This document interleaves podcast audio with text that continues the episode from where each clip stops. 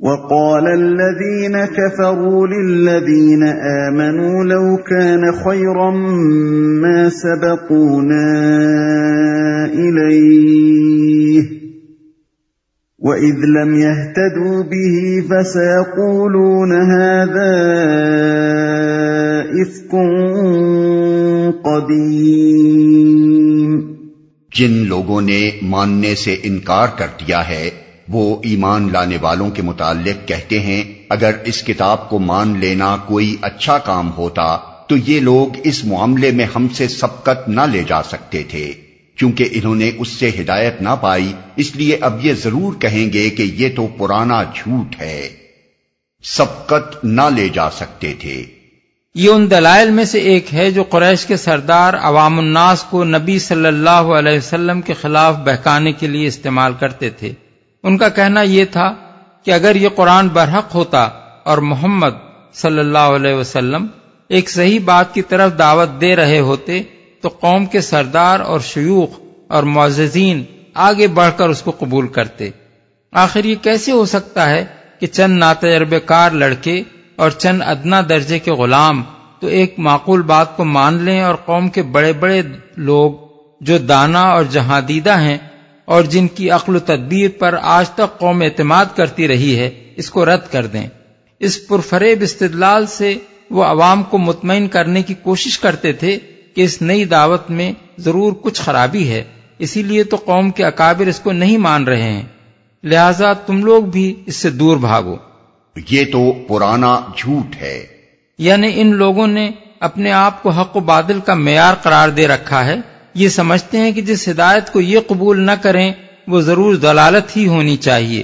لیکن یہ اسے نیا جھوٹ کہنے کی ہمت نہیں رکھتے، کیونکہ اس سے پہلے بھی انبیاء علیہ السلام یہی تعلیمات پیش کرتے رہے ہیں اور تمام کتب آسمانی جو اہل کتاب کے پاس موجود ہیں، انہی عقائد اور انہی ہدایات سے بھری ہوئی ہیں۔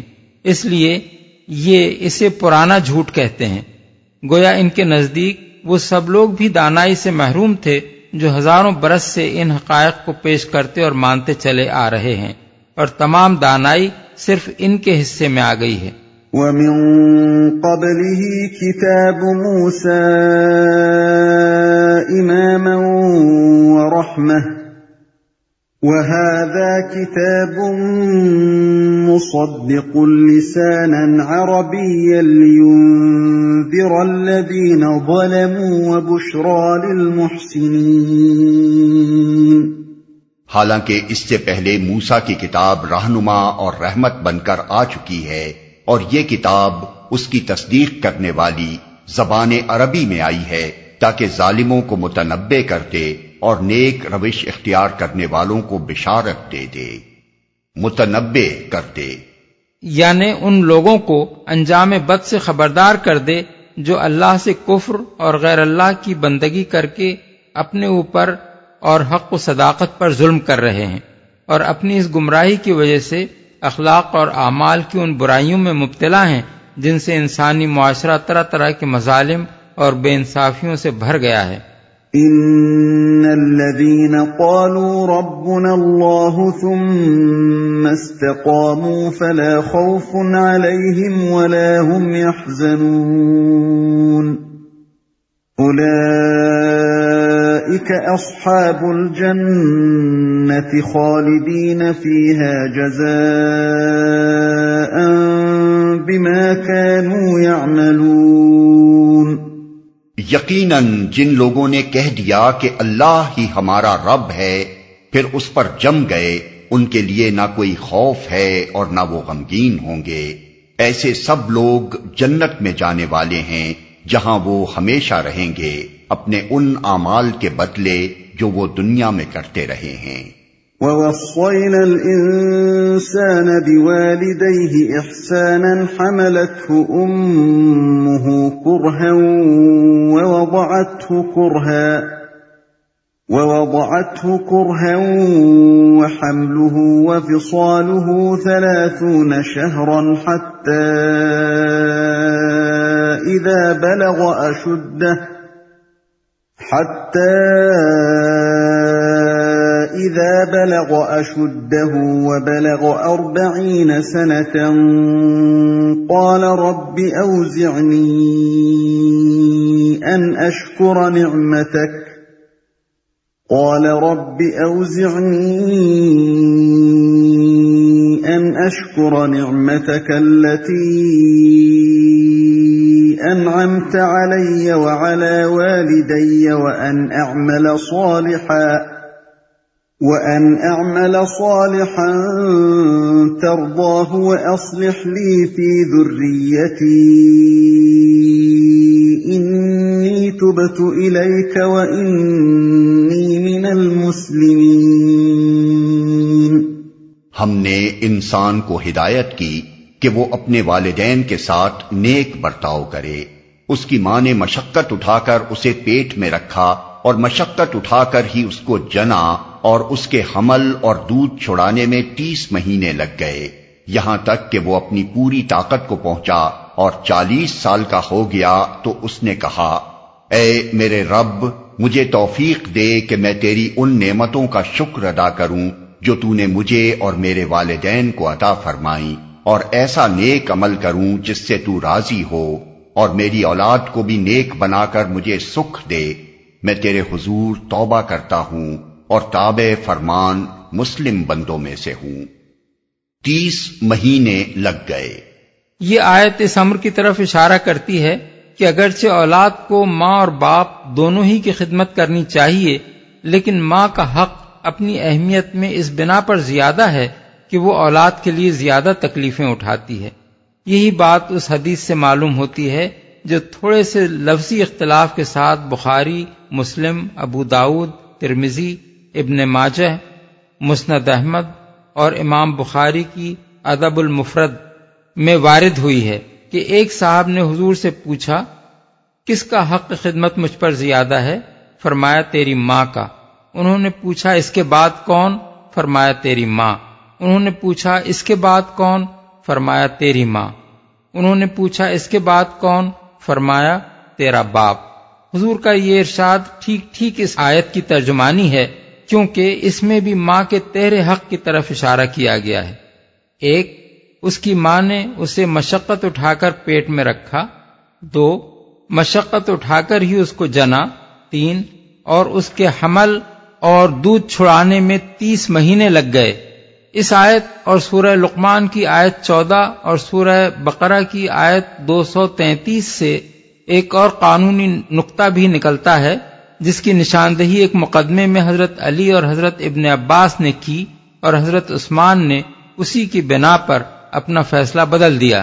قصہ یہ ہے کہ حضرت عثمان رضی اللہ عنہ کے عہد خلافت میں ایک شخص نے قبیلہ جوہینا کی ایک عورت سے نکاح کیا اور شادی کے چھ ہی مہینے بعد اس کے ہاں صحیح و سالم بچہ پیدا ہو گیا۔ اس شخص نے حضرت عثمان کے سامنے لا کر یہ معاملہ پیش کر دیا آپ نے اس عورت کو زانیہ قرار دے کر حکم دیا کہ اسے رجم کر دیا جائے۔ حضرت علی نے یہ قصہ سنا تو فوراً حضرت عثمان کے پاس پہنچے اور کہا، یہ آپ نے کیا فیصلہ کر دیا؟ انہوں نے جواب دیا کہ نکاح کے چھ مہینے بعد اس نے زندہ سلامت بچہ جن دیا۔ کیا یہ اس کے زانیہ ہونے کا کھلا ثبوت نہیں ہے؟ حضرت علی نے فرمایا، نہیں۔ پھر انہوں نے قرآن مجید کی مذکورہ بالا تینوں آیتیں ترتیب کے ساتھ پڑھیں۔ سورہ بقرہ میں اللہ تعالی کا ارشاد ہے کہ مائیں اپنے بچوں کو پورے دو سال دودھ پلائیں۔ اس باپ کے لیے جو رضاعت کی پوری مدت تک دودھ پلوانا چاہے۔ سورہ لقمان میں فرمایا، اور دو سال اس کا دودھ چھوٹنے میں لگے۔ اور سورہ احقاف میں فرمایا، اس کے حمل اور اس کا دودھ چھڑانے میں تیس مہینے لگے۔ اب اگر تیس مہینوں میں سے رضاعت کے دو سال نکال دیے جائیں تو حمل کے چھ مہینے رہ جاتے ہیں۔ اس سے معلوم ہوا کہ حمل کی کم سے کم مدت جس میں زندہ سلامت بچہ پیدا ہو سکتا ہے، چھ مہینے ہے۔ لہذا جس عورت نے نکاح کے چھ مہینے بعد بچہ جنا ہو، اسے زانیہ قرار نہیں دیا جا سکتا۔ حضرت علی کا یہ استدلال سن کر حضرت عثمان نے فرمایا، اس بات کی طرف میرا ذہن بالکل نہ گیا تھا۔ پھر آپ نے عورت کو واپس بلوایا اور اپنا فیصلہ بدل دیا۔ ایک روایت میں ہے کہ حضرت علی کے استدلال کی تائید حضرت ابن عباس نے بھی کی اور اس کے بعد حضرت عثمان نے اپنے فیصلے سے رجوع فرما لیا۔ ابن جریر، احکام القرآن، للجساس، ابن کثیر۔ ان تینوں آیات کو ملا کر پڑھنے سے جو قانونی احکام نکلتے ہیں وہ یہ ہیں۔ ایک، جو عورت نکاح کے بعد چھ مہینے سے کم مدت میں صحیح و سالم بچہ جنے یعنی وہ اسقات نہ ہو بلکہ وضع حمل ہو، وہ زانیہ قرار پائے گی اور اس کے بچے کا نصب اس کے شوہر سے ثابت نہ ہوگا۔ دو، جو عورت نکاح کے چھ مہینے بعد یا اس سے زیادہ مدت میں زندہ سلامت بچہ جنے، اس پر زنا کا الزام محض اس ولادت کی بنیاد پر نہیں لگایا جا سکتا، نہ اس کے شوہر کو اس پر تہمت لگانے کا حق دیا جا سکتا ہے اور نہ اس کا شوہر بچے کے نصب سے انکار کر سکتا ہے۔ بچہ لازمن اسی کا مانا جائے گا اور عورت کو سزا نہ دی جائے گی۔ تین، رضاعت کی زیادہ سے زیادہ مدت دو سال ہے۔ اس عمر کے بعد اگر کسی بچے نے کسی عورت کا دودھ پیا ہو، تو وہ اس کی رضائی ماں قرار نہیں پائے گی اور نہ وہ احکام رضاعت اس پر مترتب ہوں گے جو سورہ نسا آیت تیئیس میں بیان ہوئے ہیں۔ اس معاملے میں امام ابو حنیفہ نے برسبیل احتیاط دو سال کے بجائے ڈھائی سال کی مدت تجویز کی ہے تاکہ حرمت رضاعت جیسے نازک مسئلے میں خطا کر جانے کا احتمال باقی نہ رہے۔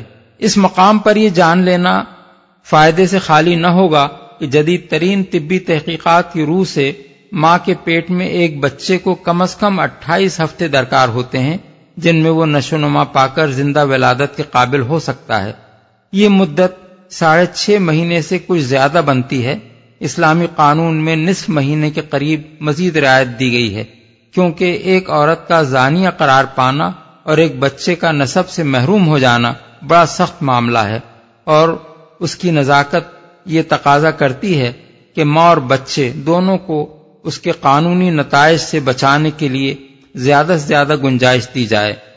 علاوہ بری کسی طبیب کسی قاضی حتیٰ کہ خود حاملہ عورت اور اسے بارور کرنے والے مرد کو بھی ٹھیک ٹھیک یہ معلوم نہیں ہو سکتا کہ استقرار حمل کس وقت ہوا ہے۔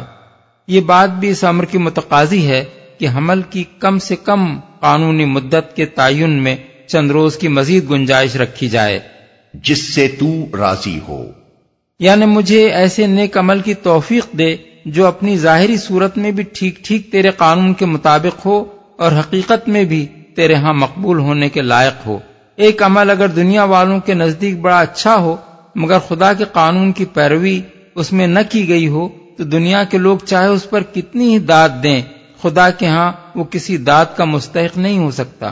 دوسری طرف، ایک عمل ٹھیک ٹھیک شریعت کے مطابق ہوتا ہے اور بظاہر اس کی شکل میں کوئی کسر نہیں ہوتی، مگر نیت کی خرابی، ریا خود پسندی فخر و غرور اور دنیا طلبی اس کو اندر سے کھوکھلا کر دیتی ہے اور وہ بھی اس قابل نہیں رہتا کہ اللہ کے ہاں مقبول ہو۔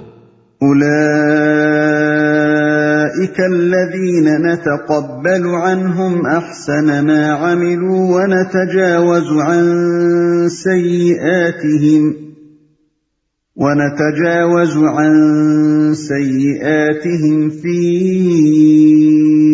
اصحاب الجنه وعد الصدق الذي كانوا يوعدون. اس طرح کے لوگوں سے ہم ان کے بہترین اعمال کو قبول کرتے ہیں اور ان کی برائیوں سے درگزر کر جاتے ہیں۔ یہ جنتی لوگوں میں شامل ہوں گے اس سچے وعدے کے مطابق جو ان سے کیا جاتا رہا ہے۔ درگزر کر جاتے ہیں۔ یعنی دنیا میں انہوں نے جو بہتر سے بہتر عمل کیا ہے، آخرت میں ان کا درجہ اسی کے لحاظ سے مقرر کیا جائے گا اور ان کی لغزشوں، کمزوریوں اور خطاؤں پر گرفت نہیں کی جائے گی۔ یہ بالکل ایسا ہی ہے جیسے ایک کریم النفس اور قدر شناس آقا اپنے خدمت گزار اور وفادار ملازم کی قدر اس کی چھوٹی چھوٹی خدمات کے لحاظ سے نہیں، بلکہ اس کی کسی ایسی خدمت کے لحاظ سے کرتا ہے جس میں اس نے کوئی بڑا کارنامہ انجام دیا ہو، یا جانساری و وفا شاری کا کمال کر دکھایا ہو۔ اور ایسے خادم کے ساتھ وہ یہ معاملہ نہیں کیا کرتا کہ اس کی ذرا ذرا سی کوتاہیوں پر گرفت کر کے اس کی ساری خدمات پر پانی پھیر دے۔ والذي قال لوالديه اف لكما اتعدانني ان اخرج وقد خلت القرون من قبلي وهما يستغيثان الله وهما يستغيثان الله ويلك آمن إن وعد الله حق فيقول ما هذا فيقول ما هذا إلا أساطير الأولين. اور جس شخص نے اپنے والدین سے کہا، اف تنگ کر دیا تم نے، کیا تم مجھے یہ خوف دلاتے ہو کہ میں مرنے کے بعد پھر قبر سے نکالا جاؤں گا؟ حالانکہ مجھ سے پہلے بہت سی نسلیں گزر چکی ہیں، ان میں سے تو کوئی اٹھ کر نہ آیا۔ ماں اور باپ اللہ کی دہائی دے کر کہتے ہیں، ارے بد نصیب مان جا، اللہ کا وعدہ سچا ہے۔ مگر وہ کہتا ہے، یہ سب اگلے وقتوں کی فرسودہ کہانیاں ہیں۔ أولئك الذين حق عليهم القول في أمم قد خلت من قبلهم من الجن والإنس إنهم إنهم كانوا خاسرين. یہ وہ لوگ ہیں جن پر عذاب کا فیصلہ چسپاں ہو چکا ہے۔ ان سے پہلے جنوں اور انسانوں کے جو ٹولے اسی کماش کے ہو گزرے ہیں انہی میں یہ بھی جا شامل ہوں گے۔ بے شک یہ گھاٹے میں رہ جانے والے لوگ ہیں۔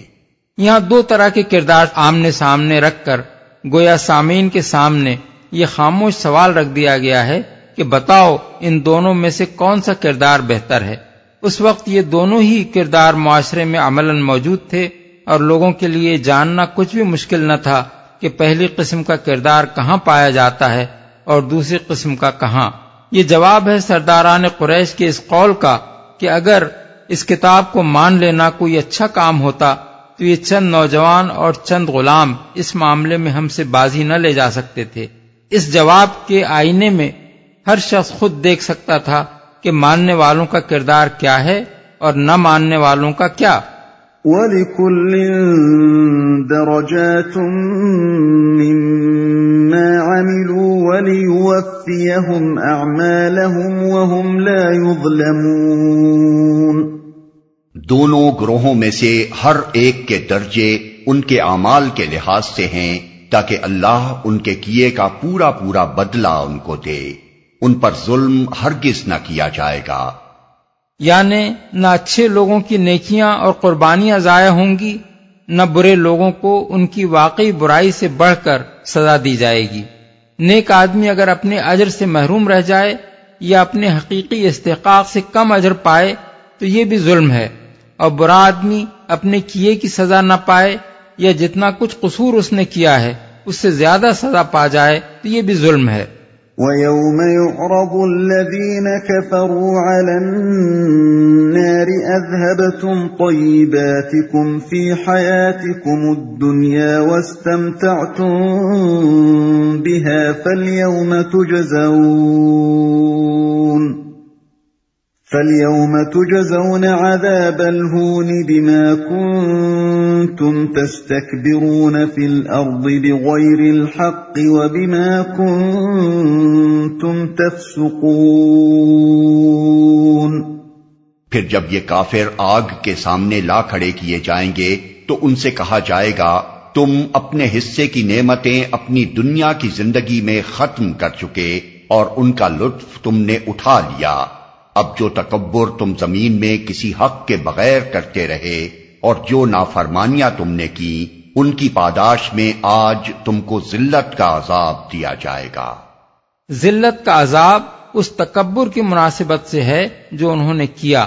وہ اپنے آپ کو بڑی چیز سمجھتے تھے۔ ان کا خیال یہ تھا کہ رسول پر ایمان لا کر غریب اور فقیر مومنوں کے گروہ میں شامل ہو جانا ان کی شان سے گری ہوئی بات ہے۔ وہ اس غام میں مبتلا تھے کہ جس چیز کو چند غلاموں اور بے نوا انسانوں نے مانا ہے، اسے ہم جیسے بڑے لوگ مان لیں گے تو ہماری عزت کو بٹا لگ جائے گا۔